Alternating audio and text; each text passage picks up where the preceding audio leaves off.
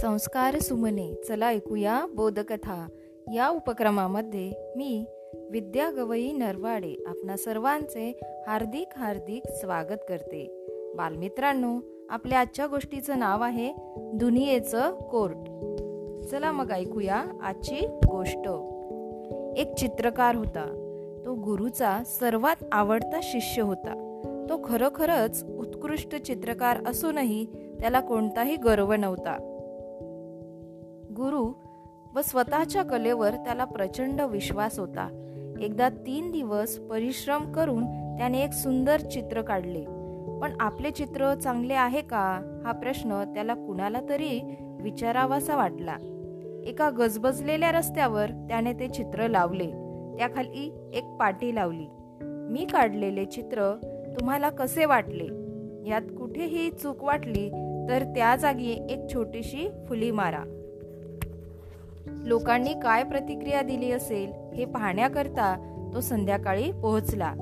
संपूर्ण चित्र फुल्यांनी भरलेले पाहून त्याचे डोळे भरले. काही लोकांनी तर चुका काय? तेही लिहिले होते. चित्रकाराला खूप वाईट वाटले. तो धावत आपल्या गुरुकडे गेला आणि म्हणाला मी हरलो. मी खूप वाईट चित्रकार आहे. मी चित्रकला सोडायला हवी. मी संपलो. हे ऐकून गुरु म्हणाले शिष्य तू व्यर्थ नाहीस. तू खरोखरच फार चांगला चित्रकार आहेस मी हे सिद्ध करू शकतो.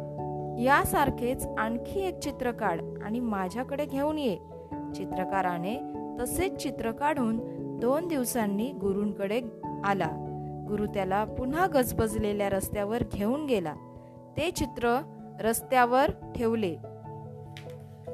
खाली एक पाटी लिहिली. मी हे चित्र काढले आहे. त्यात काही चुका आहेत असे वाटले तर बाजूला ठेवलेल्या रंगांनी त्या चुका दुरुस्त करा अशी पाटी लावून दोघं निघाले. संध्याकाळी परत जाऊन पाहिले तर कुणीही त्या चित्राला हात देखील लावला नव्हता. सहा आठ दिवस ते चित्र तसेच राहिले. त्यावर गुरु म्हणाले फुल्या मारणे खूप सोपे असते पण दुरुस्ती करणे मात्र कठीण. दुनियेच्या कोर्टात स्वतःला उभे करू नकोस. बालमित्रांनो अशी ही आजची बोधकथा.